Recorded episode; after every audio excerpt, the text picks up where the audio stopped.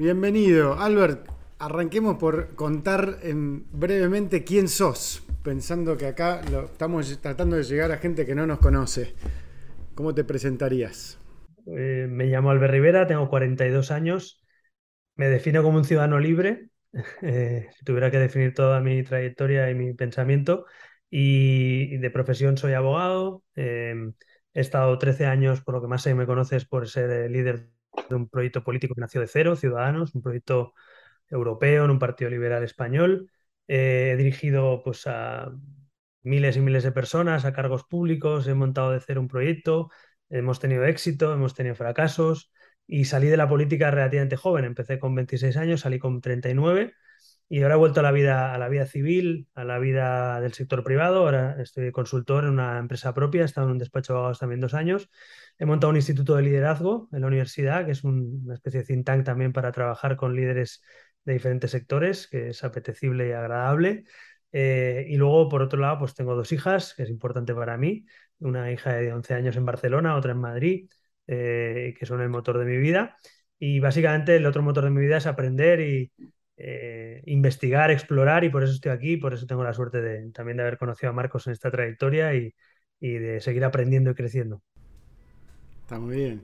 Sí, contame un poco más de tu familia de dónde naciste, tus padres, hermanos, hermanas. Yo soy, yo soy nacido en Barcelona, en el año 79, en Barcelona, en la Barceloneta, que es el barrio eh, marinero, digamos, de Barcelona.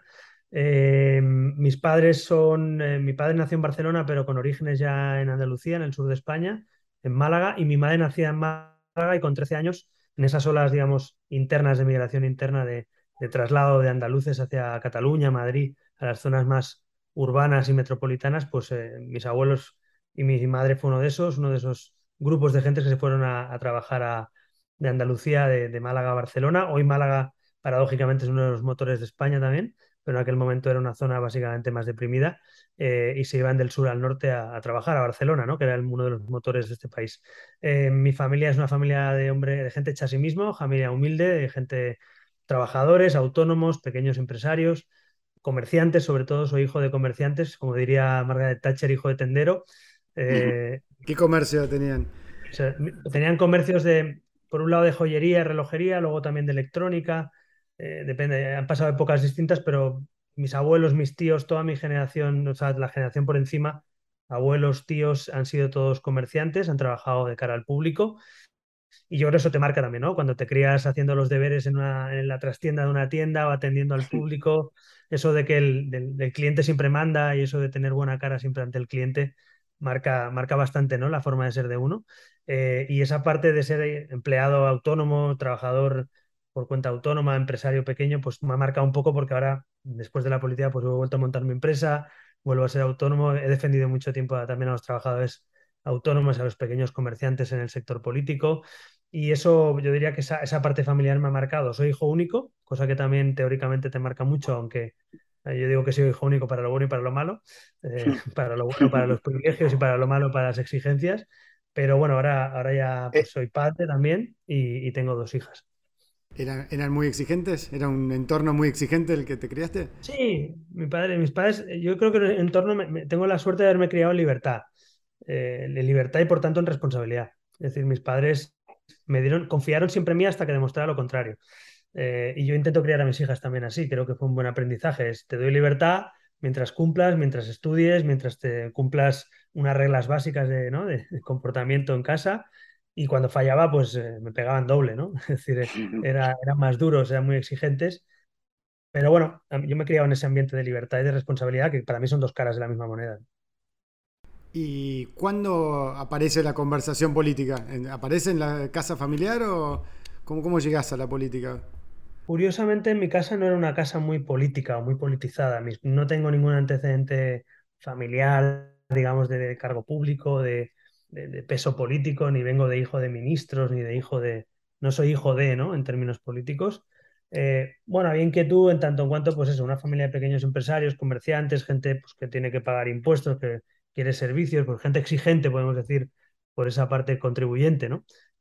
Como ciudadanos, pero no tenía ninguna trayectoria política. Es a partir de la. Yo, desde los 13, 14 años me sale un poquito la vocación de estudiar Derecho, sobre todo por la parte más de justicia, de, de derechos individuales, de derechos fundamentales, toda esa parte lo tenía, bueno, siempre me ha venido un poquito de dentro, esa, trabajar esa parte. Y de ahí quiero estudiar derecho público, derecho constitucional, y, eso tiene un componente siempre de, tangencial con, con, la política, ¿no? De hecho, en España hasta los años 70 se llamaba derecho político en vez de derecho constitucional, ¿no? A, los manuales de derecho constitucional. Entonces, esa parte más política me, surge durante la carrera. Y, durante la carrera, pues me surge esa inquietud. Participo en la Liga de Debate Universitario, que quedó campeón de España de debate universitario que también, bueno, pues tiene una parte también de oratoria, comunicación, liderazgo, ¿no? Eh, y luego finalmente, pues acaba formándose una plataforma civil en, Barcelona que se llama Ciudadanos, que es un rara avis, ¿no? Porque no, no había ningún partido de esa naturaleza en España en esos tiempos. Y me, me, involucro, me enrolo ahí y, por tanto, vino, digamos que vino la, política de bastante casualidad, ¿no? No era una cosa eh, familiar ni mucho menos. ¿Y la escuela era una escuela eh, estatal, una escuela católica? ¿Cuál fue la formación? ¿Hubo algo ahí? Sí, en ese sentido, la de crearme libertad y responsabilidad, mis padres eh, en eso fueron bastante coherentes, la verdad, y se agradece. Eh, yo vengo de una familia, pues más o menos de tradición de valores cristianos, pero, pero no, practicantes. Mi madre es creyente, mi padre no lo es, es agnóstico, y yo me he creado en ese ambiente. Yo he tenido dudas incluso durante mi infancia de si, de alguien que tiene inquietud de saber de dónde venimos, dónde vamos, y si creer, si vienes de un Dios, si vienes de, de un lugar más racional o menos espiritual. En todo caso, hemos sido siempre gente muy respetuosa con, con las creencias, eso lo agradezco. Mis padres con 13, 12, 13 años yo tenía dudas, estudiaba religión en el colegio y empecé a preguntarme y decir, bueno, papá, mamá, pero yo no estoy seguro de creer en algo distinto al ser humano, en Dios o tal, bueno, yo respeto que tal. Entonces, que me crearon, tenía dudas, ¿no? Existenciales. Y mis padres me dijeron, mira, pues lo que tú creas, haz lo que creas conveniente. Yo no estoy bautizado, por ejemplo, me dijeron, si te quieres bautizar, hacer la comunión, pues hazlo, y si no, pues no lo hagas. Pero es decir, no, no me obligaron a, a tener las creencias de mis abuelos o de mis padres, sino simplemente me criaron en esa libertad. Y finalmente, pues yo me considero agnóstico, eh, espiritual, que no es contrario a ser agnóstico, o sea, no parece contradictorio, pero no lo es. Eh, y luego también creo también, obviamente, la, en, el, en, el, en el peso de la, de los valores, ¿no? Y los valores de los derechos fundamentales o nuestra tradición judeocristiana, eh, pues eso, por supuesto que los defiendo porque tienen más un componente de valores cívicos y de sociedad que no, que no dogmáticos o religiosos, ¿no? Claro. Y pero me intriga esto para hacer un doble clic en esto de cómo te enganchás con el derecho a los 14. O sea, ¿qué, qué, qué hubo? ¿Algún profesor? ¿Hubo un libro? ¿Hubo un... Pues las, pel las películas. televisión? ¿Una película? ¿Cuál? Películas de pues, eh, algunos hombres buenos, ¿no? Este tipo de películas. Eh. Había un programa de televisión aquí en España que se llamaba eh, no me acuerdo el nombre ahora, y eran dos, era Javier Nar, que era un, un, abogado conocido, que luego me he encontrado con él en política y estuvo en Ciudadanos también, con las cosas de la vida, que era un abogado reputado aquí en España, que hacía de fiscal, y luego eh, eh, Fernández Deu, que era otra persona también muy reputada, periodista, una persona muy valorada en la sociedad, y hacían un debate eh, de fiscal y, de, y de abogado defensor en un juicio, que era un programa de televisión, y entonces veas las dos partes, ¿no? La fiscalía, la defensa, el juez, la acusación particular, y a mí eso me quedaba enganchado, me encantaba, ¿no? Ese rol que hacían ahí. Y luego las películas americanas eh, son muy teatrales, ¿no? En el mundo del derecho. Luego la, la, realidad de los juzgados es un poquito más prosaica. Pero, pero bueno, eh, tanto las películas como, como ese programa de televisión, me acuerdo, pues me marcaron, me apetecía. Y luego es verdad que esa parte de justicia, de, de ser un poquito inquieto o rebelde, pues siempre la he tenido. Eh, de no conformarme o no, no, no, aceptar, digamos, las cosas, los dogmas. Y yo creo que todo eso fue un cóctel para, para que luego desembocara en la política. ¿Y, ¿Y, tus padres te apoyaron en ese camino? ¿O cómo, cómo lo vivieron? Bueno, mis padres, primero sorpresa, sorpresa, ¿no? Sorpresa, cierta sorpresa, porque yo tampoco nunca había. O sea, sí que es verdad que, oye, cuando haces debate universitario y estudias Derecho Constitucional y empecé a hacer el doctorado sobre derechos fundamentales, eh, bueno, pues hay un camino que no es política, pero puedes estar, digamos, cerca de la política. Pero a partir de esta plataforma que surgió, más allá del bipartidismo español clásico, pues me involucré sin ninguna aspiración concreta, pero, perdonad, Salud. sin ninguna aspiración concreta, pero la realidad es que, perdón, no sé si alergia, alergia o, o simplemente estornudo. En todo caso, eh, me, me, supuso ese punto de, digamos, digamos ese camino no trazado de, de, de, explorar, como decía al principio, pues oye, esto me voy a meter aquí, voy a ver si ayudo, voy a ver si... Y ellos desde el principio siempre me apoyaron Eh, obviamente, yo no cre creo que también se preocuparon en el sentido de, vas a abandonar. Yo sea, eh, gané las oposiciones internas en el primer banco, en CaixaBank, una de las, ahora mismo la principal entidad financiera de España, con un buen sueldo, con una oposición interna, con un salario fijo y una posición pues, de muchísimo crecimiento eh, profesional, ¿no? Había estudiado Derecho. Bueno, pues ahora que estás en un lugar bueno, que todo el mundo a tu edad, con 24 años, tienes una posición relativamente privilegiada en la carrera profesional, que abandone eso para meterme en un partido que no tenía escaños ni presupuesto, era un poco locura, ¿no? Pero bueno, como sabían que me, que me ilusioné, que me involucré y que era una parte también de reivindicación de una serie de, de valores y derechos que yo, en los que yo creía, pues me apoyaron, ¿no? No, no, seguro que por dentro, la procesión iba por dentro, como se dice aquí en España, y seguro que tuvieron muchas dudas, pero, pero siempre me apoyaron en lo bueno y lo más importante, me apoyaron en, los momentos más difíciles. Veía en tu libro los mensajes de tus padres el día después de que dimitiste. Había alivio en parte, ¿no? Me imagino la palabra de tu madre, sobre todo. Sí, había, yo creo que fue un día muy contradictorio para todos, ¿no? Para mí, porque estaba diciendo adiós a una pasión, eh, para siempre además, con un carácter definitivo, con una voluntad inequívoca, pero también estaba aliviándome de, un peso, de una presión mediática, social, política, incluso de seguridad. llegas a un nivel muy alto, cerca de ser presidente de gobierno y, habiendo ganado elecciones pues en lugares tan difíciles como Cataluña, todo eso supuso un, nivel de presión y de desgaste a mí muy fuerte, con lo cual esa noche, digamos que por un lado me sentía triste y por otro aliviado, ¿no? y curiosamente era el mismo sentimiento que tenían mis padres de, oye, mm, has hecho todo lo que has podido, pero menos mal. Mi madre decía, lo comentaba creo en el libro, también lo puse, no me acuerdo si lo, lo plasmé así, pero ella le decía a la gente, a los amigos, cuando estaba en política, dice, bueno, dice, he perdido un hijo, pero gana un líder político, ¿no? y, luego cuando lo dejé me dice, bueno, he vuelto a perder un líder político, pero he vuelto a ganar a mi hijo, ¿no? Entonces esa, fue el sentimiento de mis padres. Che, y contame, ¿cuándo entra la natación en tu vida? Que parece que tuvo un rol importante, ¿no? Bueno, el deporte de competición en general, yo creo que marca, es una de esas cosas que marca, ¿no? A los que lo hemos practicado, eh, por la competición, por el esfuerzo, por el respeto al, a las fair play, a las reglas de juego, por lo que sea, marca bastante, ¿no? Y incluso a veces para mal, porque también es muy exigente, muy perfeccionista, muy duro, ¿no? Y a veces te, genera algún tipo de tara, ¿no? De, de, exageración en algunas cosas, ¿no? Pero, pero yo creo que más va para bien que para mal. Yo empecé la natación muy tarde, los 11 años. Se suele empezar natación muy pronto, a los 6, 5, 7 años es lo aconsejable yo empecé porque hice un cursillo de natación de estos de verano, me vieron nadar, oye, era mucho más rápido que los demás chavales que hacían ese curso y el entrenador del curso le dijo a mis padres, oye, que este chico pues es bastante más rápido que el resto y tal, pero, pero ha practicado una edad, pues no, pues, los veranos con los primos en la playa, ¿no? Y bueno, pues yo le aconsejo que la apunten y tal. Es verdad que mi padre había hecho natación también, yo vengo en la Barceloneta, es un barrio conocido porque han salido los mejores waterpolistas de España y algunos del mundo, eh, y hay mucha tradición de, piscina, de club, de natación, de waterpolo, y es un barrio muy arraigado, donde la gente se apunta al Barça o al Madrid de pequeñito, pues ahí te apuntabas al Barceloneta o al Club Natación Barcelona. ¿En cuál te anotaste vos? ¿En cuál de los dos? Yo estuve en el Barceloneta, estuve de pequeñito, mi tío, pues lo que te digo, ahí tu abuelo, en vez de apuntarte al Barça o al Español o al Madrid o al Atlético, te hacen un socio del club de natación, ¿no? Pequeñito y a lo mejor no lo has pisado todavía y ya tienes el carnet, ¿no? En tu casa. Yo, yo fui uno de esos, ¿no? Y ahí, pues a partir de ahí me, me, arraigué un poco. Lo, esto en Granollers, que es el club donde yo desarrollé mi trayectoria de natación, pues empecé muy tarde, iba de los últimos porque empecé muy tarde, pero fue un reto y fui creciendo mucho y, oye, con 11 años empecé y con 14 quedé campeón de Cataluña. Entonces fue muy, como muy precoz, ¿no? Muy rápido. ¿Cuánto entrenabas? ¿Cómo era la rutina del nadador? Bueno, eso es lo que la gente quizá menos conoce, ¿no? De la natación, es un deporte minoritario eh, que donde la competición es mucho menos dura que el entreno. hay deportes donde el entreno es más soft o más light que la competición.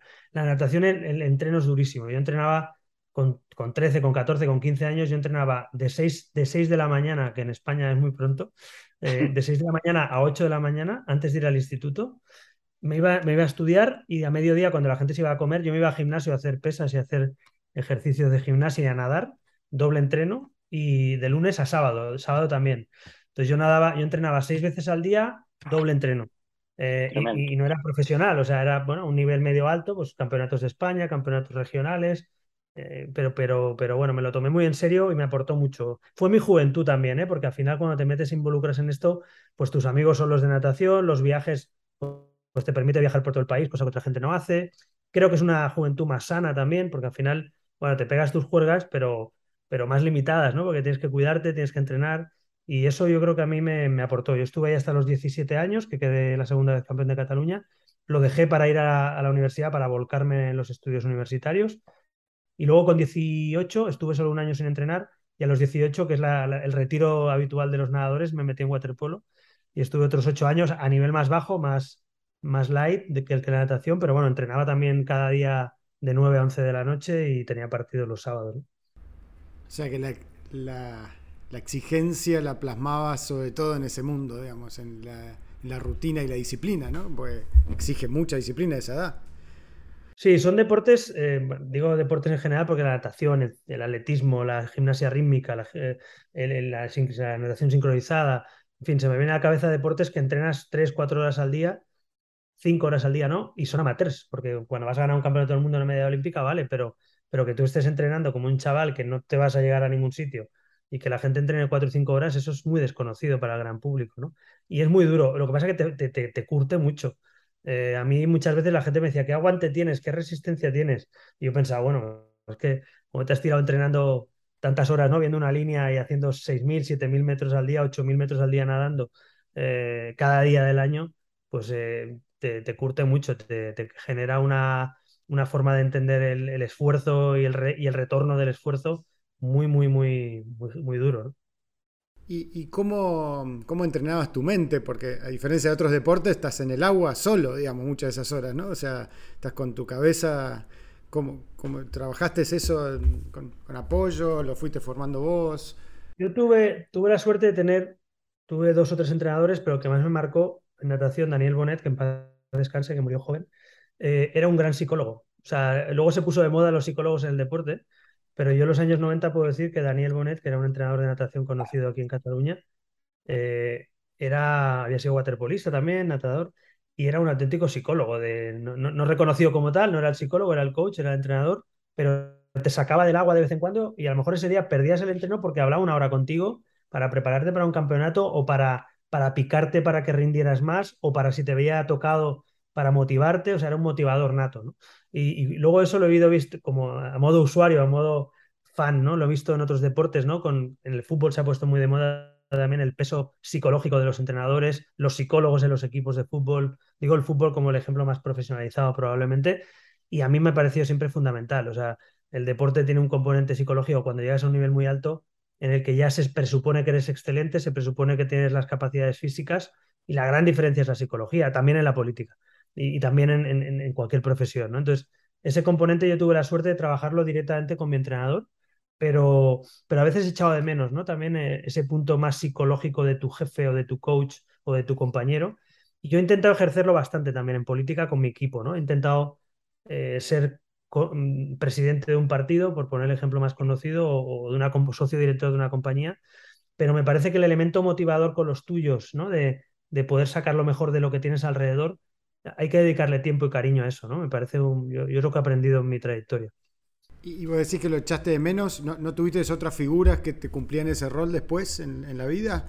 ¿Las, buscaste, no las encontraste? ¿O, cómo, cómo, fue ese tema? ¿Sabes qué pasa? Que en, el deporte estuve pues ese tiempo, luego eh, estuve tres, cuatro años trabajando en entidad financiera, muy jovencito, y bueno, sí que tuve jefes que de los que pude aprender, pero a lo mejor no ese componente tan psicológico.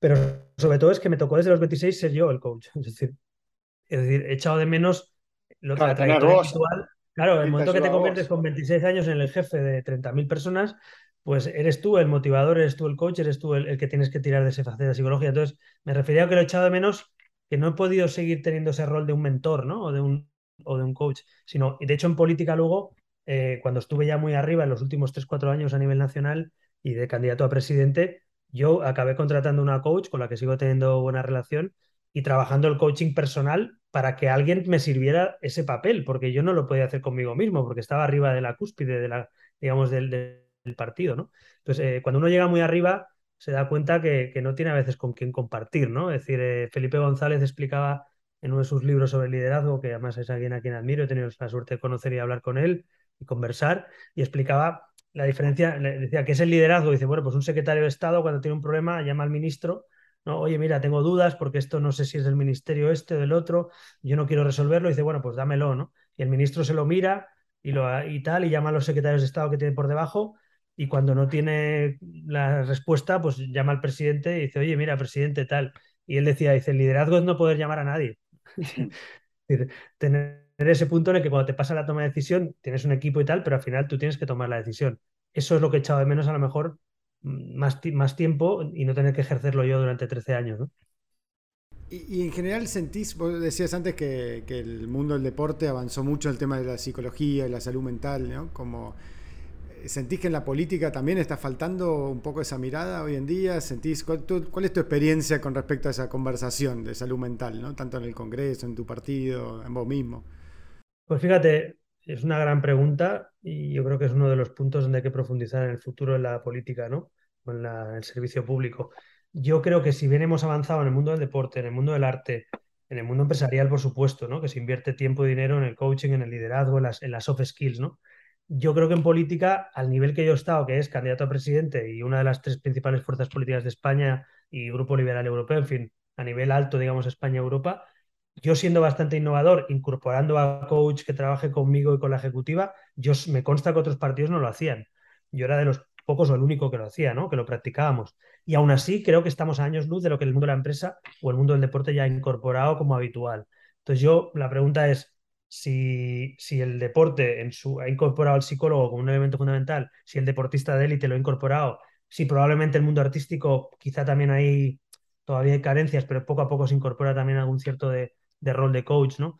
Eh, y el mundo de la empresa afortunadamente lo está incorporando. La política, ¿por qué no lo ha hecho a ese nivel? Eh, porque esa parte de humana, emocional, eh, psicológica no se trabaja tanto, ¿no? Bueno, pues es una incógnita, pero creo que queda mucho recorrido. Me, consta que se está incorporando cada vez más, sobre todo con líderes jóvenes que lo tenemos en cuenta, pero creo que hay mucho recorrido todavía porque tiene un, componente psicológico emocional. Piensa que un político, bueno, tú lo sabes bien, básicamente tu profesión es tomar decisiones. Entonces, tomar decisiones bajo muchísima presión, no mucha, sino muchísima presión y siempre la mala o la menos mala. Entonces, eso ya por, de sí mismo necesita un apoyo eh, psicológico y un trabajo permanente y yo creo que a veces no se trabaja lo suficiente.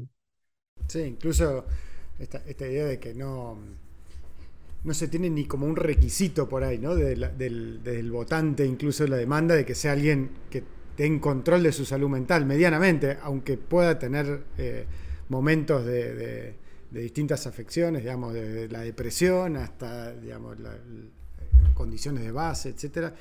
Eh, sí, a veces yo siento como que hay una idea del político como alguien invulnerable, ¿no? Como que se sigue esperando que sea un líder que es como una contradicción, que esperan que mostres humanidad, pero tampoco demasiada, ¿no? Como... Ese es otro, es otro buen punto que he discutido mucho con mi equipo, lo he discutido con otros líderes, eh, en el que por un lado se nos demanda humanidad, vulnerabilidad, cercanía, eh, eh, ¿no? Ser humano, ser como los demás, ser un primus inter pares, pero otro más, y yo estoy de acuerdo que en términos de cercanía, de proximidad, hay que de empatía, pero la verdad es también, la verdad es que en términos tribales, en términos de, ¿no? de conjunto, eh, la realidad es que al líder siempre la gente le mira esperando que le, dé, que le dote de, seguridad, eh, que, le dé, que le dé elementos de seguridad, incluso la incertidumbre, pero cierta seguridad. Entonces, eh, lo hemos visto con el COVID, ¿no? a veces había que lanzar mensajes de falsa seguridad sin saber a lo que nos estamos enfrentando. Pero veías a los líderes políticos, no, no se preocupen ustedes, a los tres días había que cambiar de opinión, no, no va a pasar esto y pasaba. era como, había que dotar permanentemente de falsa seguridad, ¿no? Entonces, e, es un equilibrio difícil, pero es un punto muy bueno, ¿no? Eh, cómo se equilibra la cercanía, la vulnerabilidad, la imperfección, cómo se, se equilibra con la seguridad en política, porque se dice muy fácilmente, yo he tenido también gente que me lo ha dicho, muéstrate más humano, muéstrame, muéstrate más cercano, permítete el error, permítete la duda. La realidad es que en política te hacen tres titulares dudando tres veces y cometiendo un error y diciendo perdón cuatro veces y dices, bueno, ya van cuatro perdones, dos errores. el político se, le presume, ¿no? Como alguien que no puede fallar, como alguien que tiene que tener una, seguridad siempre y como alguien que, bueno, que no tiene dudas, ¿no? Y, y eso, eso no es verdad. Claro. Sí, sí, porque termina siendo algo como poco auténtico, ¿no? Porque al final del día, eso. Me acuerdo, eso fue una discusión mucho tiempo con nosotros, pues eh, Mauricio era muy de, plantear, bueno, cometimos un error, damos marcha atrás y, el sistema de poder te mataba, te cuestionaba, ah, pero al final del día veías que la gente no te lo cuestionaba, le parecía algo razonable, es como que fue construyendo una legitimidad, como a veces como como que por ahí hay unas reglas de juego muy establecidas que también se fueron desconectando de, lo que le pasa a la gente, ¿no? Hombre, yo creo que ahí ese equilibrio, claro, es el punto difícil de, equilibrio, ¿no? Es lo ideal. Es decir, tú es como cuando dices, oye, te puedes equivocar, sí, lo que no te puedes equivocar es muchas veces, ¿no? Pues esto es lo mismo, eh, puedes pedir perdón de vez en cuando, hombre, te puedes jugar tu, tu credibilidad y tu autoritas de vez en cuando, pero no puedes pedir perdón diez veces en una semana, porque al final dirás, hombre, este tío se equivoca siempre. Entonces, es un punto en el que te juegas tu autoritas de vez en cuando, con esa autoritas tiras de ahí y dices, bueno, voy a decirle a la gente que me he equivocado en esto y que no volverá a pasar. Vale, una vez. Eh, vamos a ver la segunda si te la permite, la tercera seguramente estás fuera, ¿no? Entonces, bueno, yo es ese punto de tener como si fuera un juego con varias vidas, pues yo digo que política puedes tener dos vidas, tres vidas, pero no, no tienes 20, ¿no? Es decir, no puedes estar permanentemente en el error. Pero es, un gran punto para, para hablar sobre el, futuro liderazgo, cómo tiene que casar, como eso que tú dices, un poquito más alineado con los valores de la sociedad y no tanto con los códigos antiguos de la política y del periodismo, ¿eh? porque también hablamos de la política, pero en realidad lo que te pesa muchas veces es el titular o cómo un grupo de presión te da. Entonces, eh, en realidad no es solo la política, es todo lo que gira a su entorno. Totalmente. Sí, te hago un par de preguntas también ahí para seguir charlando del tema este de la parte corporal. En esos años de política, ¿seguiste entrenando, seguiste yendo a la pileta, seguías conservando o, en un momento la realidad te pasó por arriba y, quedó lejos eso? Al principio cometí el error, que de todo se aprende, de volcarme. Es decir, a mí me llegó de casualidad además la presidencia de Ciudadanos, llegué de, o sea, todo fue muy de casualidad, como pasa a veces en la vida, llegas y te ves en un parlamento regional, presidente de un partido con 26 años, sin haber estado nunca en política, tenía que armarlo todo, armar el grupo parlamentario, armar la dirección, eh, captar nuevos nuevo talento, formar equipos, luego salto a nivel nacional, que era un partido regional en Cataluña. Entonces, bueno, fue todo muy de golpe. Entonces, la inercia de supervivencia es abandonarlo todo y volcarte en esto, ¿no? Eh, y lo abandonas todo, tu tiempo libre, tu familia, tus amigos, el deporte, tal. Y me acuerdo que ni me despedí prácticamente como me hubiera gustado de mi equipo de waterpolo, porque fue todo de golpe, eh, me metí en esto, lo abandoné todo y, ahí te das cuenta, con el paso del tiempo, bueno, pues que duermes, quieres trabajar más horas, duermes menos, vas a todas las comidas, a todas las cenas, le dices que sí a todo, a todas las entrevistas y claro, te das cuenta que poco a poco vas perdiendo rendimiento y, te vas dejando físicamente y, bueno, pues eh, no te cuidas, ¿no? Y ahí, hubo algún momento en que el cuerpo también, en la espalda lo ves de espalda, eh, no descansa suficientemente, en estrés hay un momento, pues quizá a los dos, tres años de eso, en el que yo ya me di cuenta que digo, oye, esto, esto no es dedicarle más horas porque no se puede dedicarle más horas, ¿no? Esto es de, calidad, esto es de, estrategia, esto es de delegar cosas. Y yo creo que fue a partir, yo me metí en el 2006 en esto, a partir del 2007 he volcado, y yo creo que a partir del 2010, que tuve, tuvimos algún mal resultado también electoral, eh, tuvimos que rehacernos y volver a crecer, ahí fue un punto en el que yo ya me tomé en serio el, oye, hay que volver ahí. Volví a hacer deporte, te hago una pregunta ahí sobre ese momento. ¿Ese fue un momento de crisis? Un momento, ¿cómo, cómo, cómo fue el clic? O sea, un momento de dolor así de espalda, de decir basta, o, fue más un proceso? No, yo creo que, si no recuerdo mal, fue en 2009, unas elecciones europeas, el partido era regional y muy joven todavía, no teníamos estructura, nos presentamos a unas europeas porque tocaba, pero no teníamos ninguna posibilidad de salir, no salimos, sacamos un mal resultado, eh, yo estuve planteándome, fue la primera vez que me planteé dimitir ahí, porque le veía poco futuro, un partido regional, que no tenía implantación nacional, que se nos cuestionaba permanentemente si las siguientes elecciones permanecíamos o desaparecíamos. Yo al principio estuve muy cuestionado porque era un joven que no conocía a nadie, en un proyecto con gente más conocida, que, aterricé ahí casi como un gato cae de pie, ¿no? Es una sensación un poco de, recién llegado. Entonces yo ahí en el 9, en 2009 creo que fue, ahí primero ya, ya noté que ahí fallaban cosas, ¿no? Que si, oye, algo estoy haciendo mal aquí de tiempo, de dedicación, porque no le puedo dedicar más horas, no puedo ponerle más, más pasión, pero esto no está funcionando. Ahí tuve, ya te sensación de no descanso, sensación de no cuidar las cosas, ¿no? Y luego ya ahí corregí algunas cosas, me volví a apuntar, si que no recuerdo mal, a, a club natación, a hacer deporte poco a poco, eso ya me, me liberaba. Quien viene de hacer deporte 16 años a máximo nivel, cuando deja de hacer deporte de golpe es como que le falta la vía de escape, ¿no? Es como que no tiene eh, incluso la, la, propia química cerebral, ¿no? De, las, de las diferentes hormonas que desarrolla el deporte, que la, satisfacción y el, retorno que tiene hacer deporte y luego cuidarte también la salud, ¿no? Entonces ahí ya fue un primer punto. Y luego cuando salté a nivel nacional, me pasó ya fue en el 15 o en el 16, cuando ya crecimos mucho de éxito, en el que también hubo un punto que me acuerdo que, que tenía dolores fuertes, fuertes de espalda, se me hacían los días con mucho cansancio, ¿no? Llegaba el verano y el calor me mataba, era como una sensación de, uff, no puedo, ¿no? Realmente es como, quiero quedarme en casa, ¿no? Porque no, no puedo con todo, ¿no? Era una, una presión muy, literalmente la notaba en mis espaldas. Y ahí, pues, oye, también eh, con algunos eh, fisios, con médicos y tal, me decían, esto es estrés, esto es estrés, tienes que bajar el ritmo, tienes que dormir bien, tienes que comer bien, tienes que hacer deporte.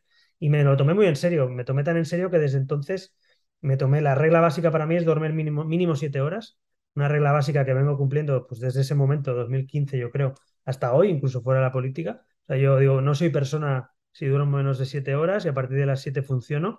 Hombre, puedo dormir un día seis horas, no pasa nada, o cinco, pero no puedo acumular cuatro días durmiendo cinco horas que lo había hecho y durante semanas.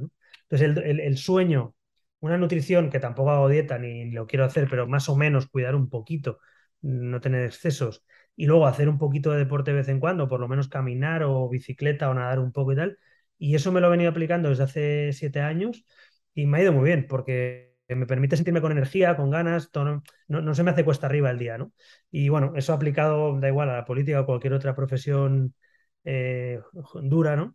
Eh, pues fue un aprendizaje, pero de mis propios errores.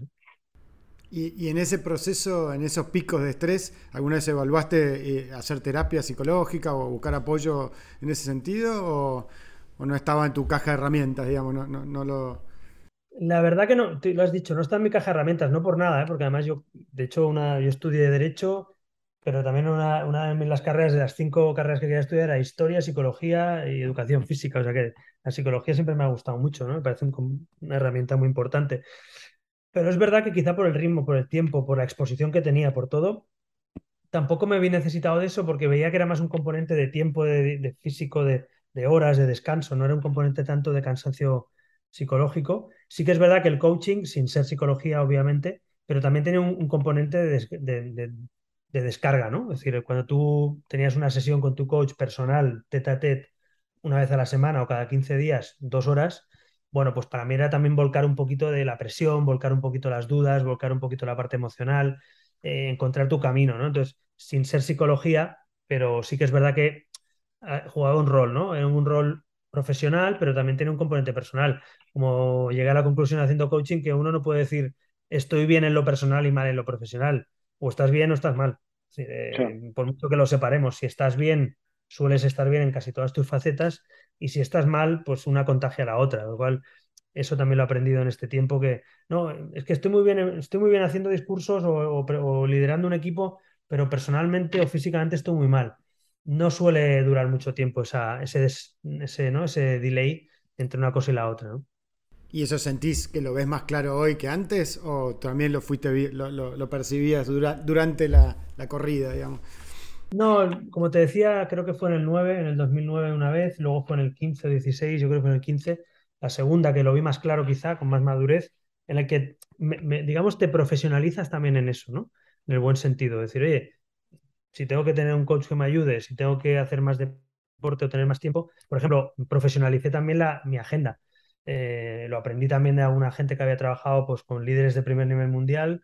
Eh, al final tienes que priorizar los tiempos y para mí, pues habían cosas, muy poquitas cosas, pero eran sagradas. El descanso era sagrado, el fin de semana que me tocaba a mi hija una vez cada 15 días era sagrado, eh, poder hacer algo de deporte, tener media hora en el despacho de vez en cuando para pensar o para hacer una llamada.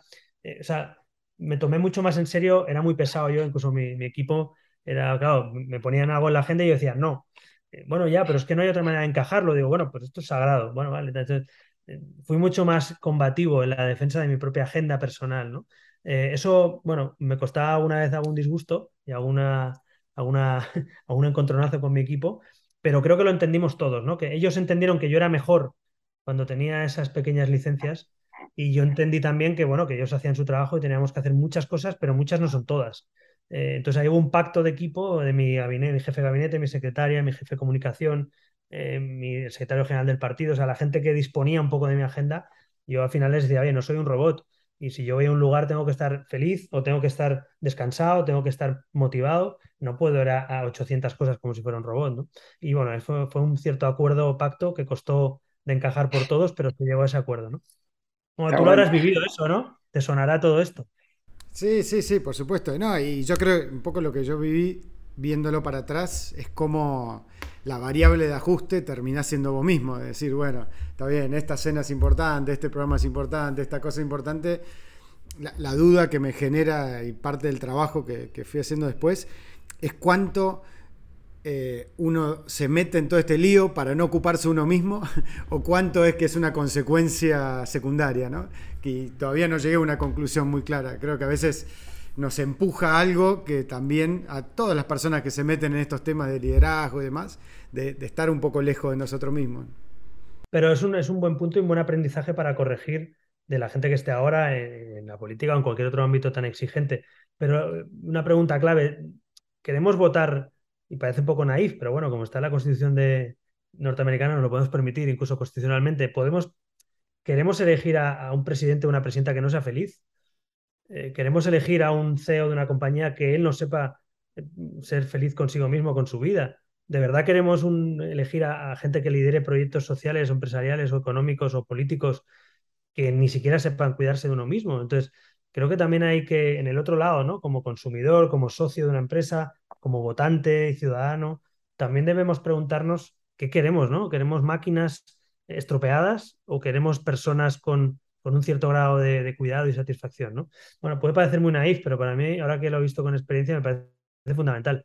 Y me lo pregunto ahora también como ciudadano, ¿no? Eh, tengo ganas de ver a gente auténtica y gente pues, que tenga licencia, se permita algunas, lo que hemos dicho antes, se permita alguna imperfección, se permita autenticidad, se permita decirme, yo, eso lo valoro. Eh, me he encontrado gente que yo he aprendido de ello también y he visto que la gente lo encaja. Cuando yo le decía a alguien, este fin de semana no puedo eh, porque tengo a mi hija, no era lo mismo que cuando le decía no puedo.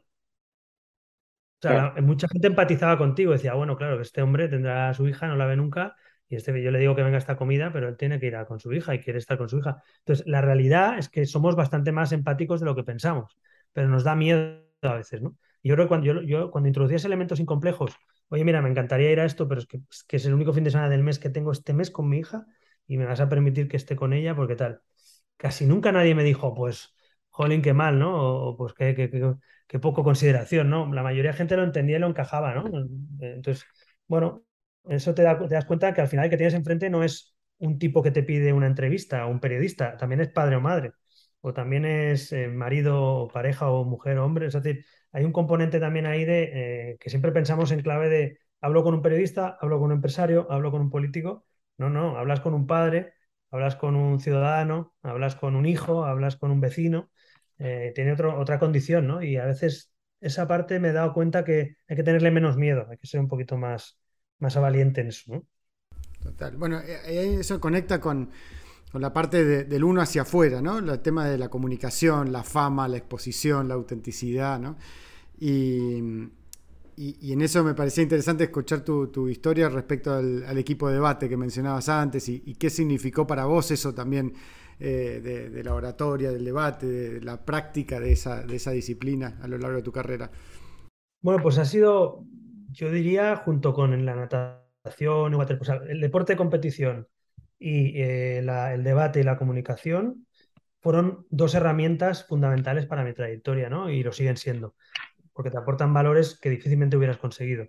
Yo, yo me, no me di cuenta, pero yo, me, yo en el primer debate parlamentario que tuve, la primera vez, todo el foco puesto en nuevo partido, un tipo que no conoce a nadie, con un discurso disruptivo, ¿esto qué es, no? Era casi un ovni, ¿no? En medio, era un elefante en una, en una cacharrería, ¿no? Como se dice en España. Entonces, eh, yo, por ejemplo, no tuve miedo escénico, ¿no? A un parlamento histórico de tres siglos, que es un palacio, con sus códigos, con sus tal, con, una mayoría nacionalista beligerante políticamente, eh, en un partidito de la oposición nuevo.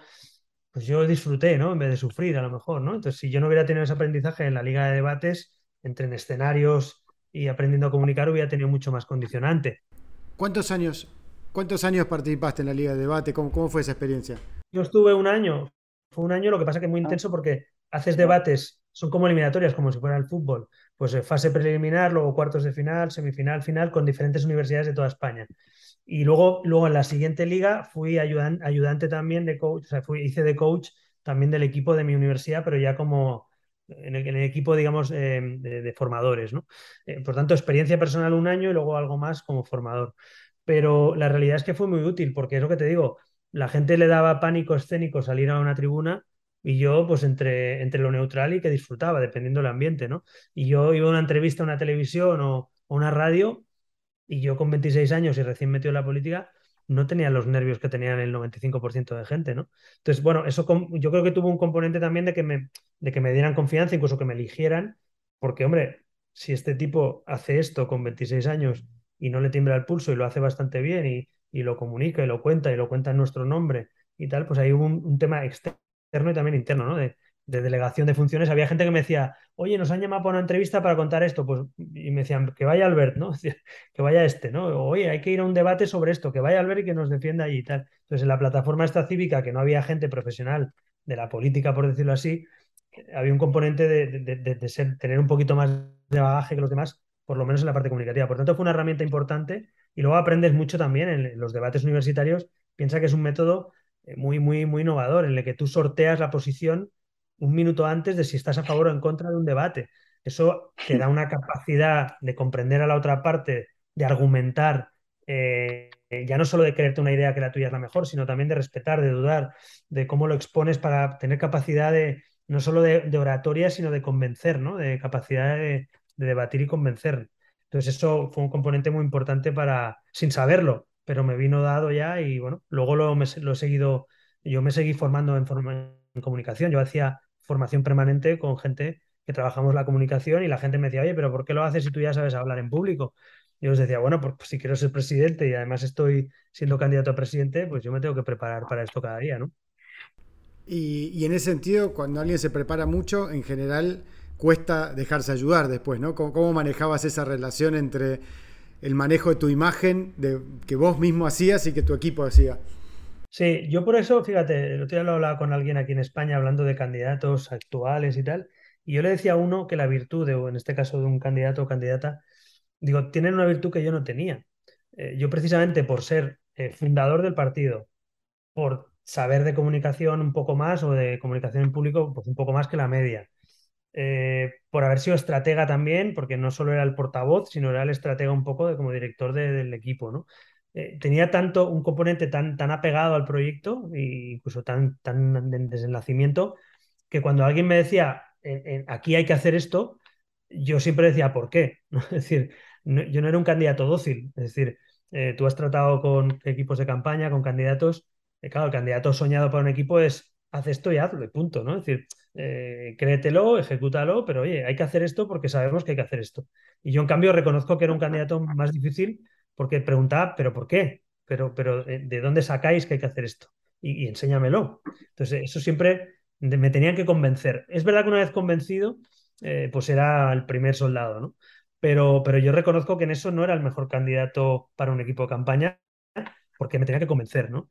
Eh, y eso suena raro, pero, pero bueno, yo, yo que he estado también en equipos de campaña sin ser candidato, lo ideal es un candidato que digas, oye, hemos detectado que esto hay que decirlo, que hay que hacer esto, que hay que apretar aquí. Oye, haz esto, ¿no? Eh, uno espera encontrarse un candidato que diga, vale, si lo tienes claro, lo hago, ¿no? Pero encontrarse uno que te dice por qué y enséñamelo y demuéstramelo, pues es más complicado, ¿no? Y en eso, contame cómo surgió la foto en bolas, como diríamos nosotros. ¿El afiche fue idea tuya, de tu equipo? No, no tengo, no tengo esa vertiente exhibicionista, ¿no? Eh, no, no. Eh. Para los que nos escuchan, tuviste un afiche de campaña desnudo, digamos. Sí, sí, que además como fue un éxito no puedo renegar de ello, porque fue la campaña que nos permitió justamente romper el, digamos, la puerta de entrada después de 25 años a un partido político en un parlamento español, ¿no? O sea, que el éxito es evidente, ¿no? Lo que pasa es que fue súper arriesgada, ¿no? Entonces, eh, pero fue arriesgada porque no teníamos nada que perder. O sea, eso es otro de los, de los riesgos de estas cosas, que te metes en unos equipos de gente que no tiene nada que perder. Entonces, estamos en un equipo, oye, encuestas a, a dos meses de las urnas, tú sabes lo que es eso, encuestas cero escaños, o sea, cero asientos, eh, intención de voto. Año, año 2006, Barcelona, Cataluña. encuestas cero escaños. Presupuesto casi nada. Eh, o sea, teníamos todo perdido. Y entonces, uno de los que estaba, que era un diseñador gráfico, eh, hicimos un colectivo inicialmente pues, de profesionales liberales que colaboraban de manera voluntaria prácticamente, bueno, prácticamente no, voluntaria, y creamos un comité electoral pues sin, sin, tener mucha idea, pues con gente que más o menos tocaba ese mundo, ¿no? Y entonces uno de ellos dice, oye, eh, hay que romper el oasis, ¿no? Que le llamaban catalán, era mediáticamente, pues era muy beligerante para nuevos proyectos, especialmente si no eran nacionalistas. Bueno, jugamos en territorio ajeno, podemos decir. Y entonces uno de ellos dice, esto, o, rompemos esto o nos vamos a casa, es decir, porque es que no hay manera, llevamos meses intentándolo, no nos entrevistan, nos ignoran, no nos sacan en televisión, no nos sacan los periódicos, o sea, jugaron al vacío, no jugaron a criticarnos, se dieron cuenta que cuando nos criticaban crecíamos porque nos conocía la gente. Entonces, hubo un momento de cinturón, eh, de, digamos, de, sanitario, ¿no? De, cierre absoluto de las compuertas para que Ciudadanos no entraran en el Parlamento por primera vez y faltaban dos meses para tal y estamos todo perdido. Y surgió y dice, vamos a hacer algo rompedor, vamos a arriesgar, vamos a hacer un brainstorming de ideas para romperla y sacarla del estadio o, o nos vamos a casa. Tal. Entonces empezó un brainstorming ahí en ese comité que yo estaba presente y, y, este mismo que lo había lanzado y tal empiezan a decir ideas rocambolescas y nos dice, oye, ¿por qué no hacemos un cartel desnudo y, lo vinculamos a, lo de ciudadanos y a lo de libres y a no sé qué? Bueno, un poco... Y al principio pues, yo fui el primero que digo, estáis chalados, estáis locos, ¿no? Es decir, yo no lo voy a hacer. Y luego empezaron a calentarse entre ellos, bueno, pero si lo enfocamos bien, bueno, si hacemos una un, un, buen fotógrafo, bueno, pero si le damos un sentido al relato, bueno, si, si conseguimos romper y tú luego tal, digo que no, que no lo voy a hacer, bueno, voy a unanimidad menos yo. Entonces, pues te ves así, todo el mundo, ah, vamos a probarlo, por lo menos vamos a probarlo, tal. Y yo estaba pues, igual de loco que ellos en realidad. Y digo, bueno, sin saber lo que me jugaba en realidad, porque era un chaval con 26 años y mucha cabeza. Y digo, vale, pero y solo les puse una condición. Digo, solo os pongo una condición. Si hacemos este cartel y es el cartel que vamos a hacer, primero, hagámoslo con gusto, es decir, hagamos con un buen fotógrafo, con una buena empresa de marketing, o sea, que quede algo bien parido, ¿no? Como se dice.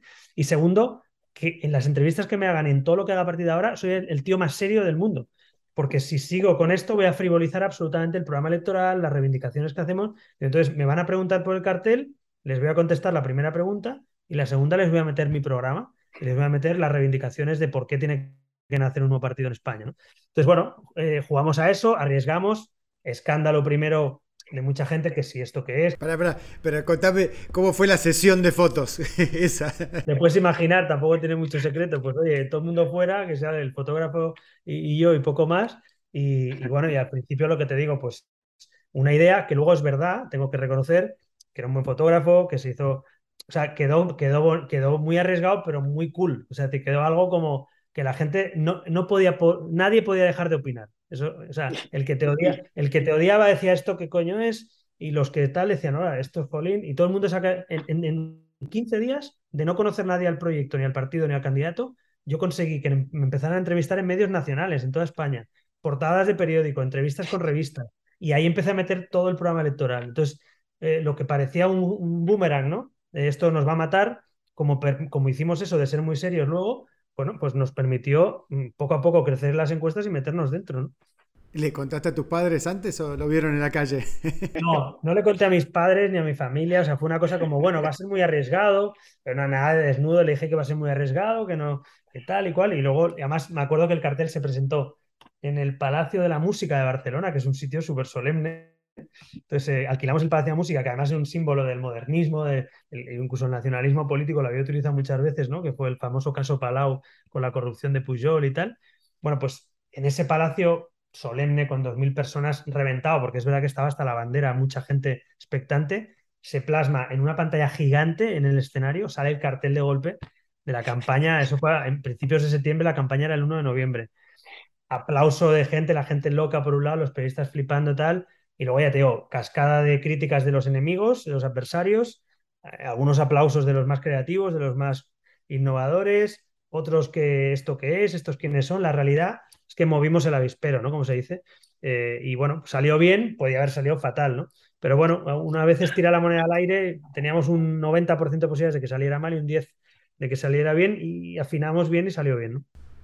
Sí, ¿Y qué, me imagino que ahí fue un poco tu introducción a la fama, ¿no? ¿Cómo, cómo te pegó la fama? ¿Qué momento te diste cuenta, che, algo cambió? Y estoy caminando por la calle y la gente me saluda, o de repente que recibo más agresiones. A ver, la verdad es que fue, fue ahí, pero fue paulatino, porque, a ver, yo me presentaba candidato a presidente de una comunidad autónoma, en una región de España, Cataluña, y por Barcelona, y de un partido pequeño porque la aspiración era entrar con tres diputados de 135, era un, grupo pequeño, ¿no? Entonces, sí que es verdad que por todo esto que estamos contando, pues haces más ruido que el resto y todo el mundo habla de ti, la primera vez que hablas en el Parlamento, sí, ahí hay un escalón primero, digamos, de mi vida, en el que de golpe te das cuenta, no todo el mundo, porque la gente no lo sabe, pero la notoriedad tarda tiempo en fructificar, no, no, te conoce el 90% de la población en dos semanas. Pero sí a lo mejor de, que te conozco un 10%, a que te conozco un 50, un 60 en, en un mes. Entonces eso es muchísimo de golpe, ¿no? Que uno de cada dos por la calle te conozca o sepa quién eres. Luego también fue, no fue tan agradable porque primero la fama tiene un componente, hablaremos de ello seguro, también un, una, habla de, de doble filo, ¿no? Yo diría, a estas alturas diría casi de un solo filo, porque no le veo el filo positivo por muchos lados. Pero bueno, en todo caso, un arma de doble filo, como se suele decir. Pero en mi caso, como en Cataluña estaba muy polarizada ya la política entonces, que luego se puso más tensa con el tema independentista, en realidad, al posicionarte en un partido nítidamente constitucionalista, contrario a la independencia y a la ruptura de España, en un lugar donde la mayoría hegemónica, sociológica y política era nacionalista, tú eras eh, el infante terrible chaval este que ha salido, que, pues eso, que se mete con nosotros, que dice tal, que pone en cuestión el sistema, que pone en cuestión el establishment catalán. O sea, yo para mucha gente era entre, entre un friki y un infante terrible y un tío peligroso, ¿sabes? ese era un poco el, mapa para la mitad por lo menos de la población, ¿no? Entonces, para luego una gente, pues que simpatizó, otra que le hicimos gracia, otra que se acercó, pero al principio fue desagradable, no por la fama solo, sino porque había un componente también de exponerte en un, en una omertá, en un mundo muy hegemónico del nacionalismo, donde tú estabas diciendo que el rey iba desnudo,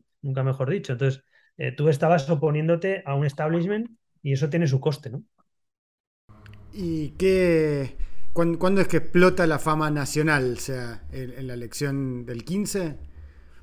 Sí, la fama, es verdad que fue paulatino, eso me ayudó, porque yo a pesar de ser un diputado regional autonómico, yo como estrategia incluso de, votantes en, Cataluña, en Cataluña hay un votante nacionalista que se informa básicamente por los medios de comunicación eh, locales o regionales, pero luego hay un votante de carácter nacional que aunque vota en Cataluña se informa por los medios nacionales. Entonces yo con mi equipo pensamos la jugada, digo, hay que ir a las televisiones nacionales para que nos vean en Barcelona, para abrir espacio, ¿no? Entonces empecé a ir mucho a, medios nacionales, tertulias, debates, coloquios, entrevistas. Abrimos camino en eso pues del 2007 al 2013 poco a poco abrimos camino. Y la realidad es que yo era un político catalán, pero bastante conocido ya a nivel nacional, porque era un poco el eh, componente ese, digamos, disruptivo de un partido nuevo, de un tío joven, de tal, que dice esto, que hace lo otro, que se desnudó, que no sé qué. O sea, era como ese componente disruptivo. Y con eso, pues eh, seguramente me conocía más gente de la, de la que debiera, ¿no? A esas alturas. Pero luego ya definitivamente cuando, cuando salto a nivel nacional, entramos en el Parlamento Europeo también en las elecciones de 2014, nace Podemos a la par que Ciudadanos a nivel nacional, con lo cual hay un componente también de, digamos, de catalizador mutuo, porque no es, lo mismo que surja un partido que que surjan dos, con dos líderes como Pablo Iglesias y yo, cada uno en un escenario ideológico, pero, pero con mucha notoriedad pública, porque hacíamos, los dos íbamos a muchos medios de comunicación, con mucho protagonismo en las redes sociales. Entonces, digamos que nacieron dos proyectos políticos, no diré antagónicos, pero sí separados, muy separados ideológicamente, como Podemos y Ciudadanos, pero en el fondo fuimos catalizadores mutuos de un nuevo mapa político nacional que no se había visto nunca, ¿no? En 40 años. Entonces, ese componente doble nos, nos catapultó mutuamente, paradójicamente, y nos dio más fama, en términos de fama, como tú preguntas, porque nos conocía mucha gente siendo extraparlamentario. O sea, Pablo Iglesias y yo, eh, yo, recuerdo en el 2014, siendo ya estando en el Parlamento Europeo, nos conocía prácticamente toda la población y teníamos una intención de voto ya muy alta y no éramos diputados. Éramos los dos pues, eh, oye, yo era diputado autonómico, Pablo Iglesias diputado europeo, pero no éramos parlamentarios en España ni candidatos nacionales, pero la gente ya conocía de nosotros por nuestra campaña de notoriedad en redes, en medios y tal. Entonces eso fue un poquito, digamos, un poquito más paulatino, pero definitivamente en 2015, cuando me presento a las elecciones nacionales por primera vez en serio, pues eh, me conoce ya, claro, un 90% de la población a lo mejor. Eso ya es que te conozca todo el mundo por la calle, todo el mundo opine de ti, todo el mundo te diga lo que tienes que hacer, todo el mundo te diga si te le gustas o no le gustas. Y bueno, eh, saber que sales a la calle y que todo el mundo sabe de ti, opina de ti, no solo que sepa de ti, sino que opina sobre ti, eso es un componente también relevante, ¿no? Para tu vida. ¿Y, y cuándo te diste cuenta? A mí me gusta mucho la biografía de la biografía de Will Smith, que él cuenta como primero empieza con la música, dice, hay una cosa que es la fama de la música, y después va a la televisión, dice, otra cosa es la fama de la televisión, y después va al cine, dice, y otra cosa es Hollywood, dice, en ese momento hasta tus parientes te miran de otra manera, hasta tus padres te miran de otra manera, ¿no? y, supongo que un poco con el mismo cuento que, que contás vos, que también lo viví, o sea, en un momento te das cuenta de, che, para esto no era tan divertido. ¿Cuándo hubo un momento que te pasó eso, alguna situación, algún o fue también más paulatino? Hombre, a ver, fue paulatino, pero yo te digo, a partir del 15 yo ya asumo que mi vida ha cambiado definitivamente y que el anonimato ya no existe. O sea, ya, ya empiezo, ya ahí me doy cuenta, bueno, me voy dando cuenta poco a poco porque te digo que es paulatino, pero es verdad que ahí ya digo eh, cuánto vale el anonimato, ¿no? O sea, qué, qué gran valor es el anonimato, ¿no? Eh, cuando hablaba y hacía una entrevista sobre liderazgos empresariales y tal, y, me preguntaban por los líderes empresariales, dice, ¿todos tienen notoriedad o tienen que tener todos notoriedad? Digo, los, los grandes o muchos de los grandes líderes empresariales no les encuentras en Google eh, o no tienen redes sociales, ¿no? Porque tiene ese componente que se permiten el lujo de no estar. O sea, no estar también es un don. Eh, entonces, ser, ser prácticamente desconocido cuando has generado un imperio empresarial o un imperio social es muy difícil. Entonces, en política, en el mundo que vivimos además, no te puedes permitir no estar. Es decir, una batalla que yo tenía con mi gente permanentemente, y tú la habrás vivido en comités electorales, en comités de gabinete de presidente, es que a veces tú decías, pero ¿por qué tengo que hacer tres entrevistas o cuatro cada día? ¿Por qué no hago una o ninguna y, no tengo que decir tantas cosas cada día si no hay nada que decir nuevo? Pero la rueda de hámster en la que se meten los gabinetes políticos, y especialmente a nivel de candidato, eh, te empuja, como tú decías antes, la sociedad, los periodistas, tu entorno, la competencia de otros partidos, los otros candidatos. Hay un momento que dices, bueno, vivo en un lugar en el que yo no, yo no mando, yo no dirijo mi vida yo tengo que salir tres, cuatro, cinco veces a decir algo, porque hay que decir algo y si no, en los informativos no me cobren o en el boletín no me sacan. O entonces me viene mi jefe de campaña y me dice que estamos perdiendo notoriedad o fuelle o que la gente no nos ve tan cercanos. dices tú, bueno, ya, pues si yo estoy cada día en la tele, ¿no? hay, hay, un componente incluso de incredulidad, de decir, pero bueno, ¿cómo, puede, ¿cómo puedo haber perdido el control, digamos, de la exposición, ¿no? Entonces, para mí uno de los aprendizajes, y de hecho tanto me, tanto me costó en los últimos meses, especialmente el último año, tan duro fue para mí que yo salí de la política en, noviembre del 2019 y hoy que se va a cumplir este mes tres años, yo no he tenido prácticamente ninguna exposición. He renunciado a programas, radios, televisiones, entrevistas, secciones que me han ofrecido para hacer propias en televisión, en radio todo prácticamente, incluso perjudicando mi profesión, que ahora estoy de consultor y ahora estoy como, como profesor también. Y a veces es verdad que renuncias incluso a más cosas de las que deberías, ¿no? Pero prefiero no hacer nada, ¿no? Porque estás sobreexpuesto y necesitas mentalmente salir de ahí, ¿no?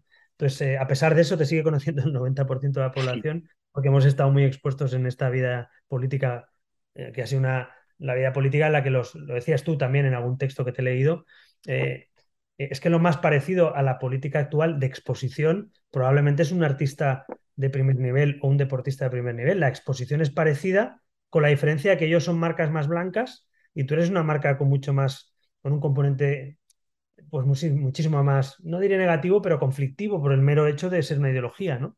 Eh, y tener también adversarios. Entonces, eh, lo que hablamos antes, ¿no? En el mundo del deporte, en el mundo del, del arte, en el mundo del entretenimiento, de la televisión, la gente conocida tiene un componente de mucha notoriedad, pero suele ser bastante blanco en su tratamiento entre lo neutral y, lo, y el agradecimiento. En la política estás entre lo neutral y el desagradecimiento, ¿no? o la crítica, ¿no?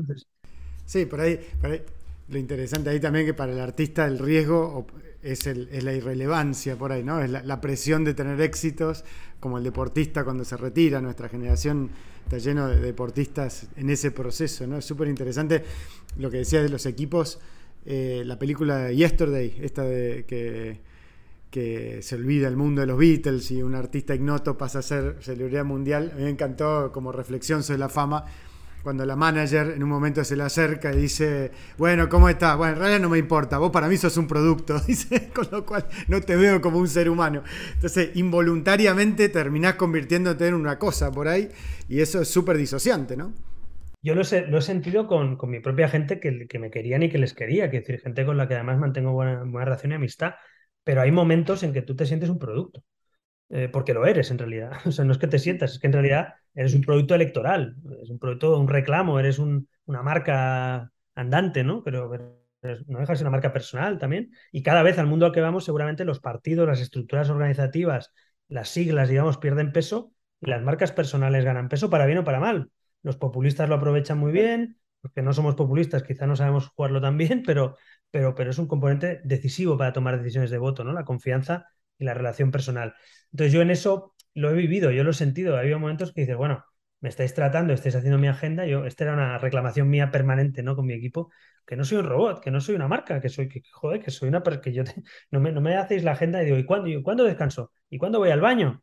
¿Y cuándo duermo? ¿Y cuándo veo a mi hija? ¿Y cuándo paso por casa? ¿Y quién me hace la maleta? O sea, era un reclamo casi absurdo a veces y surrealista, pero de, ti mismo con tu equipo que te está haciendo a ti las cosas, pero tú te, te, buscas tu espacio personal dentro de, ese espacio de marca, ¿no? Entonces, eh, es una batalla que he librado y, es dura, es dura porque hay momentos en que te sientes muy solo porque nadie te comprende, salvo que hables con el candidato al lado o con otro que se siente igual que tú, pero a tu alrededor no te van a ver nunca con esos ojos probablemente, ¿no? Total. Y hay un fenómeno eh, eh, interesante en mucho de ese mundo artístico y deportivo que lo, llaman el FOPO, ¿no? El fear, fear, of Other People's Opinion, como, como un síndrome que le ocurre a la gente famosa en general, ¿no? Eh, ¿Sentiste eso en un momento que te empezaba a pesar mirar las notificaciones en Twitter, mirar lo que decían los diarios? O sea, ¿cómo pudiste mantener, o si fuiste, digamos, capaz o no, hubo momentos, la distancia respecto al personaje público y la persona? Bueno, es muy difícil separarlo, como igual que decía antes, que es muy difícil estar bien en lo personal y mal en lo profesional, pues es muy difícil separarte y que no te, y que no te moleste o que no te inquiete por lo menos, ¿no? Entonces, uno llega, por lo menos yo llegué a la conclusión que para no ser un, precisamente un robot y, reconocer incluso tus propias emociones, uno lo que hace es eh, dejar de ver, dejar de escuchar, dejar de oír, ¿no? Entonces, eh, hay un momento en que yo tengo la teoría también de que los líderes al final se les, se les reclama muchas veces que, se, que escuchen, que escuchen al equipo, que, que tengan empatía, que no se aíslen, pero es que la tendencia natural de protección, incluso psicológica, es el aislamiento.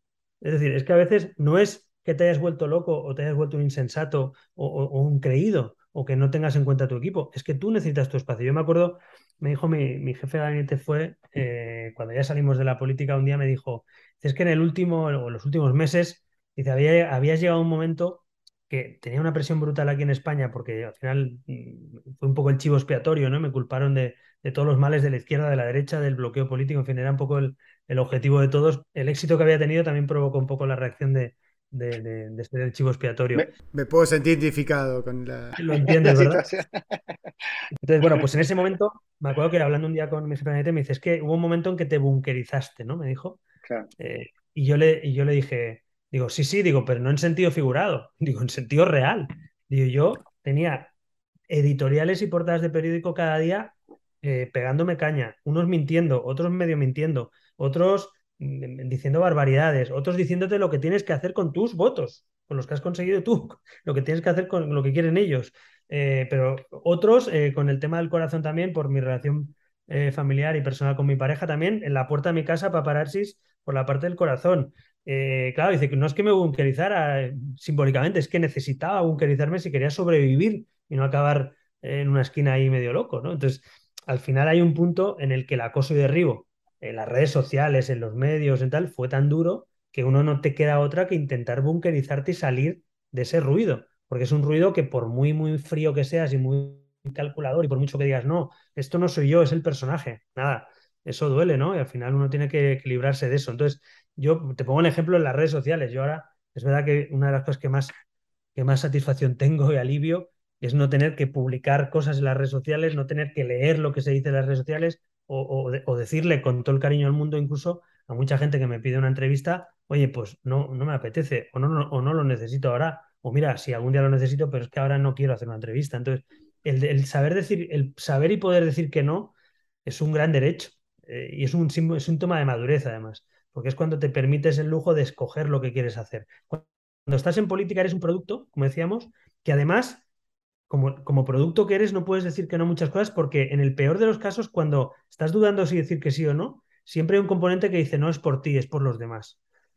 No, eres tú, son los cuatro millones y medio de votantes, son los tres mil cargos públicos a los que representas, son los diputados que han, que han entrado contigo en el Congreso, son los gobiernos que tú has formado. Entonces, siempre hay un punto en el que cuando dudas, o tú mismo o alguien te dice alrededor, bueno, si no lo haces por ti, hazlo por toda esa gente, ¿no? y siempre sacrificas tu parte con eso. ¿no? Entonces, cuando ya estás fuera y puedes decir no, eh, con mucha educación y mucha cordialidad, es fantástico. Yo en redes sociales he dejado de, una interacción mínima comparado con lo que hacía. Mantengo algunas porque es verdad que a nivel profesional, pues oye, no dejan de ser una, herramienta, ¿no? Pero vaya, ni una, una décima parte no, ni, ni uno partido por cien de lo que yo tenía antes que estar publicando, leyendo y tal. Y tengo veintipico mil cuentas bloqueadas en Twitter. O sea, decir... ¿Lo manejabas vos desde tu celular o lo derivaste el equipo eso? Lo tenía yo, lo que pasa que es verdad que en la última etapa, quizá los dos últimos años, teníamos un community manager que lo que yo hacía era, cuando estaba yo ocupado durante el día, eh, lo que hacía él es enviarme eh, propuestas de, de, tweet, ¿no? Por ejemplo, oye, hemos ido a, un evento de no sé qué, o hemos estado en una conferencia tal, entonces con mis textos, con mis cosas, pero me hacía una propuesta o varias propuestas y yo le decía la A o la B, pero corrige, este, este yo no lo he dicho así. Tal, entonces, tenías un apoyo, pero no, nunca renuncié a, gestionarlo y a probarlo yo, porque me parece que eso era una pérdida de control ya peligrosa. O sea, el momento en que tú hay alguien hablando por ti y no eres tú, me parecía... Más disociado aún. Yo sé que Obama y algunos pusieron de moda lo de equipo de no, Team Obama, tal, o entiendo que cuando eres presidente de Estados Unidos, pues por supuesto tienes que buscar fórmulas, o el presidente de Argentina o de España. Rajoy también lo hizo aquí a veces con el equipo tal, y creo que es una fórmula que para presidentes, por ejemplo, lo entiendo perfectamente pero yo todavía, digamos, siendo bastante digital y yo no lo leía todo, no lo contestaba todo, como te digo, me ayudaban a veces con sugerencias o pedía, oye, pasadme el link de esta noticia. O mira, decirme en el hashtag este que, del día que, se está hablando y voy a poner un tweet, decirme de qué de se está hablando, tal. Un apoyo, pero no perdí el control nunca, a pesar de tener un millón y pico de seguidores, nunca quise perderse el control. Una, anécdota que me pasó a mí, a ver si, si alguna vez te pasó algo parecido, el riesgo de, manejar uno las redes. Habíamos asumido el gobierno hace poco, pocas semanas y estábamos en un caso muy eh, nacional de fuga de, presos y todos buscando la fuga de presos. Y yo me había tomado un día, un día con mi familia, el domingo, los había acompañado a, una playa donde estaban. Me acuerdo la imagen en una reposera con mi celular, de repente alguien de, de nuestro gobierno tuitea, los agarramos. Y digo, qué bueno, retuiteo. y era el jefe de gabinete y no los habíamos agarrado. Ese día borré todas las redes sociales mi celular. Dije, no, no, esto no está bien. ¿Alguna vez te pasó algo así de que dijese, ¿por qué tuiteé esto? ¿O por qué publiqué esto? Sobre todo, sobre todo la, lo que tú decías de la, Las redes sociales tienen un. Yo creo que es una herramienta y que tiene cosas muy buenas y cosas muy malas. Yo la comparo a veces con un cuchillo para provocar. Digo, el cuchillo sirve para cortar carne y para asesinar a alguien. Una es una herramienta útil, la otra es un peligro, ¿no? Entonces, yo, para mí las redes sociales son ambas cosas. Dicho eso, es verdad que hay una tendencia generalizada, no solo en las redes, sino en el mundo actual, de tener que hacerlo todos los primeros y contestar los primeros y colarlo los primeros y reaccionar los primeros. Entonces, yo en alguna de esas sí que me había, más que colarme, precipitado en lo hubiera redactado de otra manera, ostras, ¿por qué he tenido que salir el primero? El que ha salido después de, mí o el otro candidato, pues lo ha dicho mejor y más, más tranquilo y no, y no, tenía prisa. Y yo he salido el primero y a lo mejor podía haber esperado media hora, una hora y no salí el primero. Entonces, sí que sensación de precipitación, de por qué. O sea, ¿por qué narices tuve que yo decirlo el primero sin tener toda la información o esperando a que hubiera toda la información? Eso yo creo que lo hemos vivido todos los que hemos sido candidatos o equipos eh, y a veces es verdad, aprendizajes. Bueno, con el tiempo vas diciendo a tu equipo le dices, espérate, no salgamos los primeros, eh, vamos a ver si realmente vale la pena o no, dame toda la información. O sea, vas aprendiendo un poquito error-acierto eh, y vas, siendo un poquito más moderado en... Pero hay una especie de carrera, ¿no? De a ver quién es el primero que agradece no sé qué, felicita por no sé qué, se felicita por no sé cuántos, critica no sé qué. Y a veces no es lo, lo importante, porque cuando lo ves con el tiempo, nadie pregunta quién salió en el minuto uno y en el minuto tres y en el cuando hacen una crónica parlamentaria o una crónica política dirán, pues fulanito reaccionó diciendo tal y menganito cual. No van a decir, y el primero un minuto antes fue tal, pues no cuenta. Pero tienes la mentalidad de que todo tiene que ser inmediato, cuando en realidad la historia no se juzga por minutos, afortunadamente. Entonces, eh, es una especie de, de, gen que nos han metido ya en este mundo digital y que es muy difícil salirse de ahí. Otra, otra cosa que es muy novedosa por ahí, porque lo vivimos nosotros en tiempo real, es el tema del WhatsApp o la mensajería. Eh, no sé si ustedes usan tanto WhatsApp como nosotros, acá se usaba mucho, una locura, eh, los grupos de parlamentarios, me imagino, los grupos partidarios, los grupos familiares, los grupos de amigos, los WhatsApp de los periodistas, los WhatsApp de los empresarios. ¿Cómo manejabas eso? ¿Que ¿Vos contestabas todo, con no contestabas? Eh, ¿Cómo fue tu relación con tu celular? Yo otra, otra de las cosas que tampoco echo de menos, sino que echo de más, como decía la canción, eh, es, es precisamente la, inmediatez. Eh, y yo reconozco que yo era, que yo era de los que estaba enchufado eh, a, la, actualidad, a la toma de decisiones. O sea, yo algunos de mi equipo incluso a, veces escribía a las 11 de la noche, a las 12 de la noche, se me ocurría algo en el comité de dirección o en el comité del grupo parlamentario. Oye, se me ha ocurrido, o habéis visto esto y tal.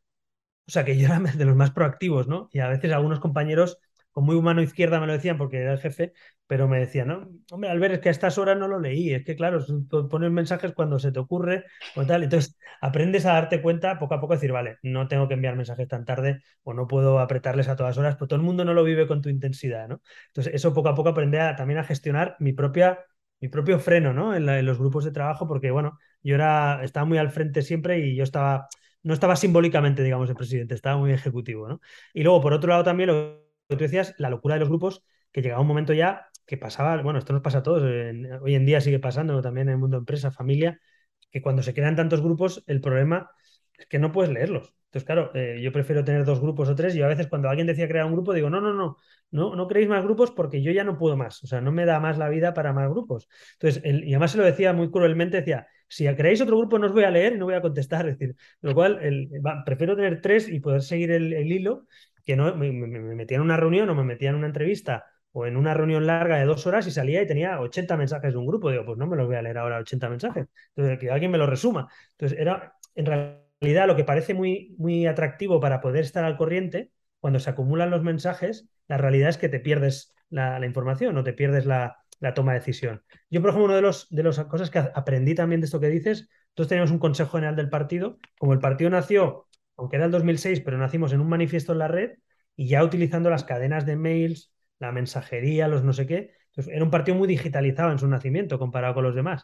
Bueno, pues alguien tuvo la brillante idea, no fui yo, que en el Consejo General del Partido, que es como el Parlamento donde están representados los principales cargos, igual eran, no sé si eran 50, 80 o 60, no me acuerdo, un grupo del Consejo General, un grupo de WhatsApp. Entonces, claro, ahí estaban los consejeros y tal. Y claro, el que estaba solo en ese grupo y no estaba en el comité de dirección o en el grupo parlamentario o en el gobierno de tal, tenía solo ese grupo y era el más activo. Entonces tenías un tipo en un grupo de 70 personas poniendo cosas, otro peleándose, otro diciendo que no. No, pues la votación que tuvimos ayer yo no estoy de acuerdo. El otro, bueno, pues volvamos a votarla. entonces, llegamos a la conclusión en un congreso del partido que teníamos que prohibir la deliberación eh, paralela a los órganos de representación. Porque es que la gente, cuando no le gustaba una votación, se iba al grupo de WhatsApp a ver si volvía a volver a votarlo. Pero, oye, no, esto está para, para, comunicarnos, para informarnos, para compartir documentación, no está para deliberar con doble clic.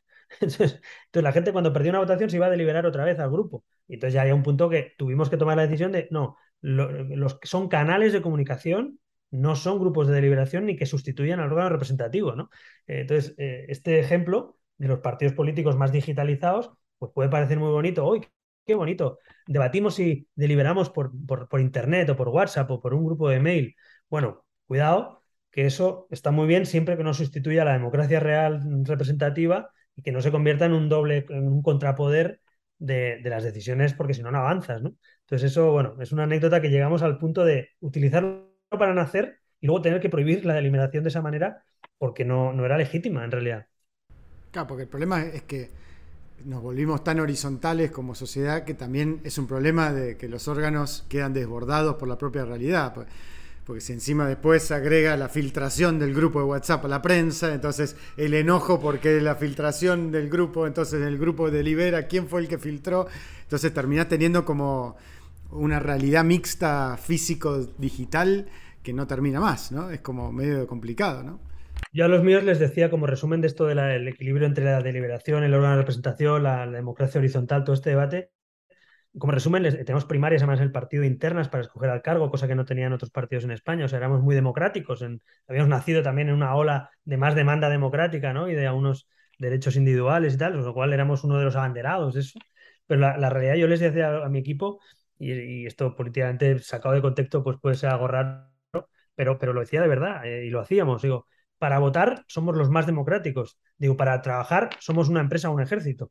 Es decir, votemos, deliberemos y, demos opinión, que se presente quien quiera, que se presenten los proyectos, pero una vez tomas la decisión y hemos decidido como colectivo que este es el plan estratégico o que vamos a ir por aquí o que este es el programa electoral, Entonces ahora trabajar, chicos. O sea, ahora no a votar 30 veces cada vez que no nos gusta una cosa. Entonces, esto parece muy evidente, pero hay que recordarlo en partidos especialmente que venimos de plataformas civiles, de un ah, asamblearismo mal entendido a veces, ¿no? Entonces, eh, nosotros tuvimos que conducir un partido relativamente asamblearista y, de, democracia muy horizontal en un partido más democrático que otros, con órganos democráticos, con primarias internas, con deliberación, pero que fuera un partido operativo, porque si no, el propio, la propia dinámica rompía los engranajes de la, de la, democracia interna, ¿no? Y los WhatsApp con los periodistas, la relación con la... Con, más, más con el off que con el on. Me imagino que eso también a todos nos pasa, es una presión más.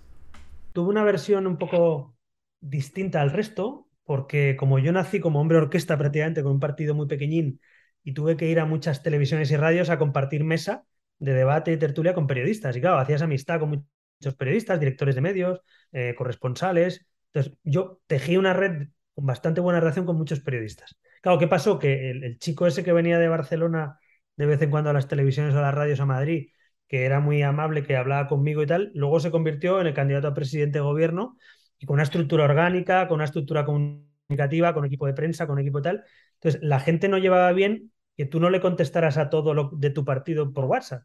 Entonces era, pero ¿cómo te has vuelto? Digo, no, no, es que yo, primero yo no gestiono la prensa de todo el partido, como tú comprenderás, y yo me llevo bien contigo, pero si hay que pedir una entrevista o hay que corregir lo que sea, o un off the record con no sé quién, coño, pídeselo a mi jefe de prensa o pídeselo al director de comunicación, pero yo no te puedo ayudar en eso. Entonces, tuve que deshacer un poco, poner una cierta muralla eh, entre lo personal y lo profesional, porque yo tenía amistad y relación con muchos periodistas que la mantengo, pero algunos por el camino pues no entendieron muy bien que yo tuviera que poner esos muros, ¿no? Hombre, si Albert, pero si hablaba contigo por WhatsApp hace dos años y ahora como eres candidato a presidente y tu partido ha crecido mucho, parece que, que, no, que no me atiendes, ¿no? Y en realidad es que yo tenía que, respetar también la, porque tú sabes que los periodistas, como es su trabajo y es normal, pues buscan el camino más rápido para llegar a la información. Y el camino más rápido es si hablo con el presidente para que vea hablar con el jefe de prensa, ¿no?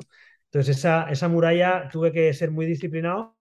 Mi propio jefe de prensa y mi equipo me lo pedían por favor, Albert, si tú nos saltan por arriba y tú le das, haces de jefe de prensa en vez de presidente, pues entonces nunca van a hablar con el equipo de prensa, ¿no? Entonces era, era un cierto escalón que había que poner ahí en medio y no, no, fue nada fácil. No, me imagino. Eh, lo, viví, no, no, me imagino, lo viví también. Es...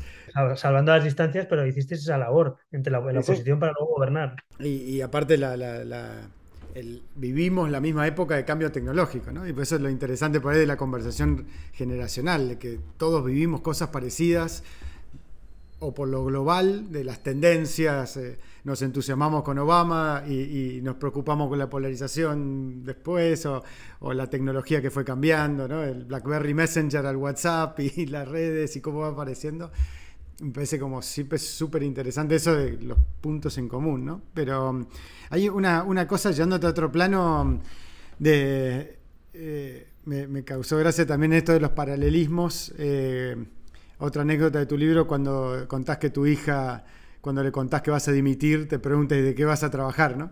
Me hizo acordar el día que perdimos la elección, nosotros en el 19, mi hijo tenía eh, en ese año 11 años y estábamos en el búnker, había terminado todo y se me acerca llorando, me abraza y dice, y papá, ¿y ahora qué vas a hacer? Y decía, ¿de qué, vas a ¿de qué vamos a vivir?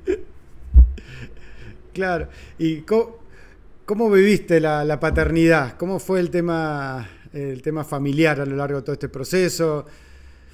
¿Tus parejas, tus hijas? La verdad, más allá de la parte política, a nivel personal, si yo tuviera que, digamos, que poner un punto de inflexión eh, en mi vida, ¿no? Que, te, que yo creo que te convierte en mejor persona, sin duda es la paternidad. O sea, todo lo demás, ni política, ni empresa, ni mejores resultados, ni, ni noches electorales, ni éxitos empresariales, nada.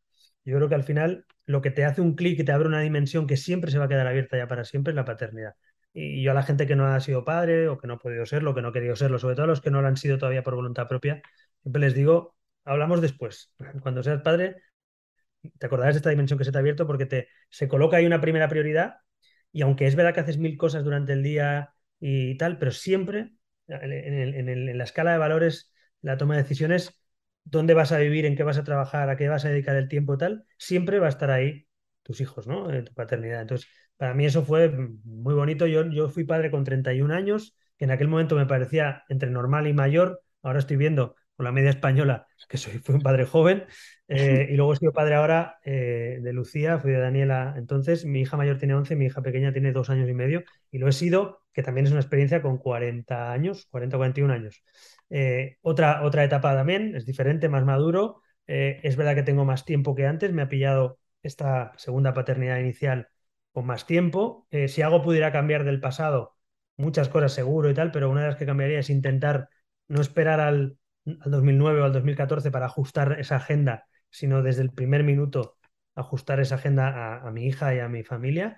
Eh, yo me acuerdo de tenerme, mi hija nació y yo a los 11 días de nacer mi hija eh, me tuve que ir a hacer una campaña municipal en la que yo no era candidato, pero tenía que apoyar a todos los candidatos municipales de mi partido que no, que no les conocía casi nadie en aquel momento y estábamos empezando. Y es muy duro irte de tu casa con, una niña con 11 días y no, y no, no verla ni de mañana ni de noche y perderte tantas cosas, ¿no? Y luego por el camino pues hemos ido recuperando terreno y afortunadamente con mi hija mayor pues somos uña y carne, a pesar de que ella vive en Barcelona y en Madrid, pero pues eh, tenemos una relación excelente y nos vemos y, bueno, tengo la satisfacción de poder decir que, que eso lo, he vivido em, pues con mucho orgullo, ¿no? Pero es verdad que, la paternidad es un punto de inflexión y todo lo demás, pues, digamos que siempre sea segundo, tercero y, y cambia esa prioridad, ¿no? Y, fueron con madres distintas, tengo entendido, ¿no? O sea, que hubo una separación en el medio, como... Bueno, estuve, tuve 10 años de mi vida con, con, mi primera pareja, digamos, larga, estuve 10 años, mucho tiempo, con Mariona, que era una compañera amiga que conocí en el instituto, que luego no éramos pareja, pero acabamos empezando a salir cuando teníamos 22, 23 años, y hasta los 33 estuvimos juntos, tuvimos a Daniela y viví en Barcelona. Y luego me vine, me vine a vivir a Madrid. Estuve una pareja un tiempo, cuatro o cinco años con otra pareja. Y luego recientemente, bueno, recientemente en mi vida, ya soy mayor mayorcete, digo recientemente porque hace, hacer cuatro años, empecé a salir con Malú, mi actual pareja, y, tuvimos una hija que nació en junio del 20, plena pandemia. íbamos a, íbamos al hospital a hacer las, las últimas pruebas como con una EPI prácticamente, ¿no? Eh, con mucho miedo, ¿no? Porque no sabíamos lo que pasaba, no había vacunas. Y bueno, pues mi hija será una de esas que ha nacido en la pandemia, ¿no? En, 2020. muy bien. Che, y bueno, y para, ir cerrando eh, un par de preguntas también ahí, como habiendo hecho todo este repaso, ¿qué le sugerirías a Albert de, hace 10 años atrás? O sea, de antes de este comienzo. O sea, ¿qué, ¿sentís que, tenés claro cosas que harías distinto o, o que modificarías? no sos de engancharte con, esa mirada más de atrás? ¿Cómo, ¿Cómo, sos en eso? Yo, por ejemplo, la verdad es que mm, lo he pensado muchas veces y he tenido tiempo. Además, la pandemia nos ha dado tiempo y además hice un libro al salir que, que no lo hice tanto por el libro que me pidieron como por, por hacer un poco de orden en, tu, en tus años, que, es muy útil incluso para pasar etapa, ¿no? Para pasar bien la etapa. Y me llegué a la conclusión de que me ha valido la pena, eso es importante. a pesar de no haber llegado a ser presidente de gobierno, que es el objetivo que me marqué, Creo que he aprendido mucho, creo que he conocido a gente brutal, creo que tengo un máster eh, en gestión de equipos, en, aprendizaje, en liderazgo, en gestión de crisis, eh, en todo. O sea, lo que no puedes estudiar en la escuela de negocios, obviamente, pues lo, he vivido yo en 13 años poniendo en marcha este proyecto. Eh, por lo tanto, lo volvería a hacer. Sí que es verdad, si corrigiera algo, hombre, yo creo que, ya sé que suena raro, pues, tópico, pero sí que es verdad que en algún momento está bien ser, o sea, yo tuve un componente idealista que siempre fue mi motor, es decir, lo que, lo que hice cosas cuando siempre me decía todo el mundo, no lo vas a conseguir, no lo vas a conseguir, lo conseguía. Eso fue el idealismo, la utopía, el, el empuje, el creer en algo, pues fue un motor para mí. Pero paradójicamente, llegando muy, muy, muy alto, muy arriba, en los últimos tiempos, cuando yo estuve rozando, digamos, la presidencia en las encuestas, cuando eh, pues fuimos la tercera fuerza política empatados prácticamente con el Partido Popular hace menos de tres años, que se dice pronto en España, pero eso es el resultado de hace tres años. Yo creo, yo hubiera sido un poquito más cínico, eh, un poquito, hubiera sacrificado un poco de, un poquito de idealismo, un poquito de, hubiera quizá, no quiero decir retorcido, porque eso puede ser muy negativo, pero sí ese punto, esa, esa mosca, un poquito más de, ¿no? De, guardar alguna carta, ¿no? En, mi juego, en mi juego político, ¿no? Pues de, la prensa, de, pactos, de no pactos, de, cómo me mostraba frente al establishment, que me vigilaba de si este era de los nuestros, no era de los nuestros, este tío va a hacer lo que quiera, no nos promete nada, no se compromete con nosotros.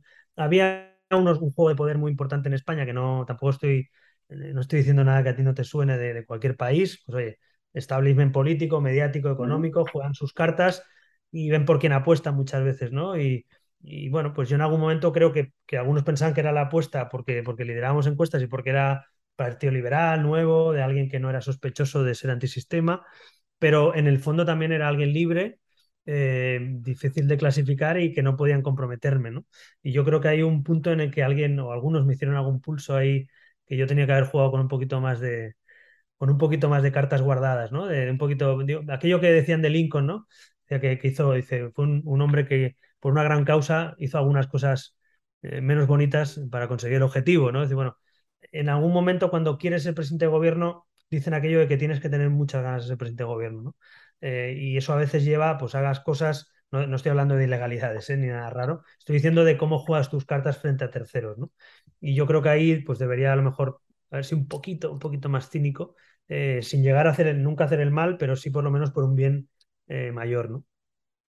Cuando, cuando dimitiste dijiste, ah, no sé si es un hasta luego, hasta pronto, hasta siempre. Eh, ¿qué, le contestás? Eh, algo que hemos charlado, ¿no? qué le contestás al que dice, no, pero ese capital de experiencia de 15 años, de las cosas que tiene, son un activo para la democracia de España y tenés que estar, no podés correrte y demás? ¿Cómo vivís esa, esa presión, esa demanda, ese proceso interno también de si volver, no volver, cerrar la puerta, no cerrar la puerta? Bueno, yo en realidad lo tengo muy resuelto. es decir, eh, yo estoy convencido de que la vida son etapas y hay que saber cerrarlas y, abrir nuevas, ¿no? Y uno no puede echarse de menos a sí mismo. Eh, tiene que saber ver el pasado, aprender, incluso sentirse orgulloso de cosas, corregir, incluso pensar que hubiera hecho distinto, pero no puede ser un nostálgico de uno mismo, ¿no? Si no, estás todo el día contando batallitas del pasado y el futuro, como dice Woody Allen, es muy importante porque es el lugar donde vamos a vivir los próximos años. Entonces, yo, yo, soy más de pensar en el futuro siempre mirar hacia adelante. Entonces, no, no pienso en volver, no, no por nada, sino porque lo, que me apasionó, que era transformar España, hacer un país, un upgrade, digamos, si se me permite el término, un upgrade de la España que conocemos, que es un gran país, pero con muchas cosas a mejorar. Probablemente la Argentina es siento una hermandad ahí pues, en muchas cosas, porque son grandes países, pero con muchas cosas que se pueden hacer mejor. Creo que vuestro proyecto, sinceramente, yo lo vi también con esa esperanza de, y llegasteis a gobernar, aunque no con el tiempo que nos hubiera gustado a algunos, pero, pero, pero sí ese, ese punto de este es un gran país, pero podemos hacerlo mucho mejor. Esa era mi esperanza y no lo pude conseguir. Entonces, volver a la política para ocupar un cargo no me llama la atención. Yo pude ser vicepresidente, me ofreció Mariano Rajoy dos veces con 34 años y hubiera sido el vicepresidente más joven de la historia y no lo acepté, no creía que era el momento de aceptarlo, no me convencía los casos de corrupción que había el particular en aquel momento, creo que no era el momento y de hecho luego se cayó ese gobierno. Eh, y, podía haberlo sido, pero no me, no me, llamaba la atención el cargo, sino la capacidad de transformación. ¿no? Entonces yo, yo creo que la, presidencia de gobierno es lo único que en un país te da la capacidad de transformar de verdad el país. No, no, no, le quito mérito a, ser ministro ni a ser consejero de una comunidad autónoma o de una ciudad metropolitana, pero, pero la capacidad de transformación es presidir un gobierno y formar un gabinete. Y yo, yo eso lo tenía muy claro, lo comprobé desde la oposición, que no se podían cambiar grandes cosas, y llegué al convencimiento que llegaba a presidir, no por cargo, sino por transformación, o no lo hacía. Como eso creo que no lo voy a poder volver a hacer, siendo realistas, y tampoco voy a dedicar mucha energía a eso, porque hay otras cosas que hacer seguir aprendiendo, pues creo que no voy a volver nunca. Dicho eso, mucha gente efectivamente me dice por la calle todos los días, a ti te pasa igual, me consta, oye, ¿por qué no vuelve? No, pero no te precipites de aquí un tiempo, ahora no, pero tal, pero tal, el capital humano, lo, que te confiamos en ti, que no sé qué la realidad es bastante más cruda que esa, ¿no? Que es eh, las sociedades, la vida va en serio, ¿no? Como decía el poeta. Eh, entonces, si la vida va en serio, cuando uno va a las urnas o no va a las urnas, o cambia su voto en las urnas, está tomando decisiones que cambian el curso de la historia.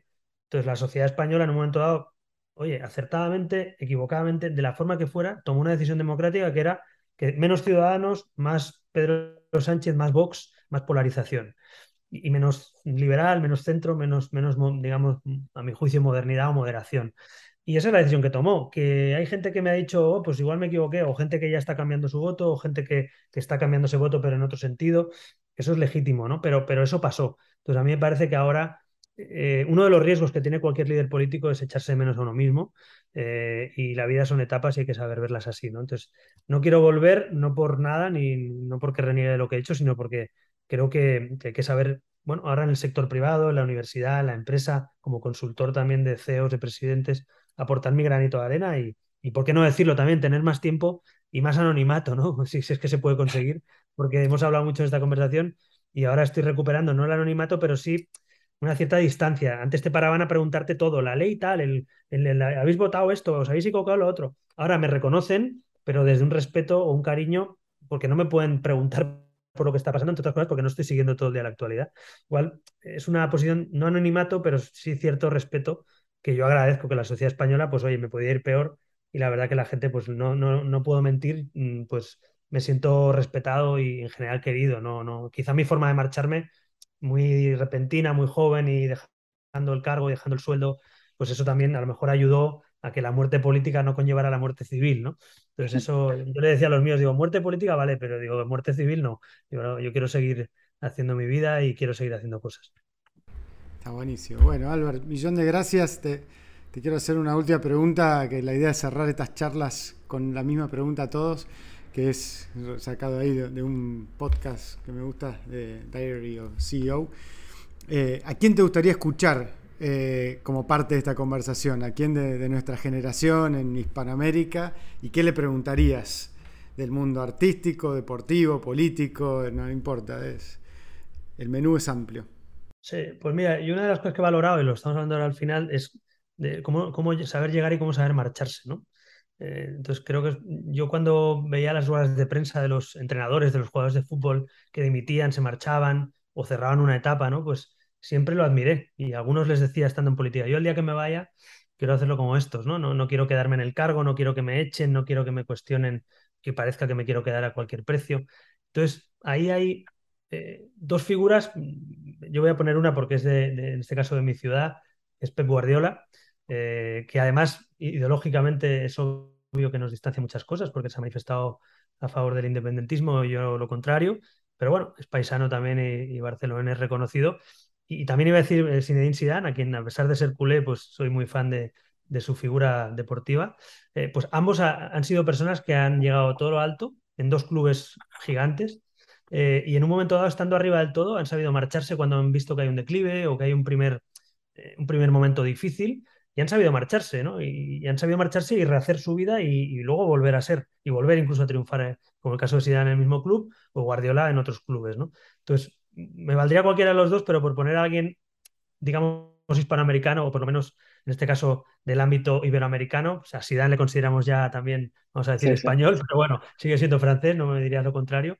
Vamos a poner a Guardiola porque también sé que es una figura que a lo mejor alguien nadie espera que yo lo proponga por motivos ideológicos, pero en cambio sí que me parece que deportivamente hablando, eh, que nos cuente, alguien que nos cuente cómo vive la fama, el saber perder, el saber ganar, el saber marcharse, el saber gestionar un equipo eh, con, mil egos de, por todos lados, ¿no? Me parece interesante esa figura en la gestión de todo lo que tú estás poniendo en marcha en este proyecto. Me encanta, me encanta, vamos a buscarlo. Bueno, millón, millón de gracias, che, espectacular y, y bueno, que siga la charla. Un abrazo muy mucha suerte y iré viendo a los siguientes. Dale, gracias. Nos vemos. Enhorabuena, chao.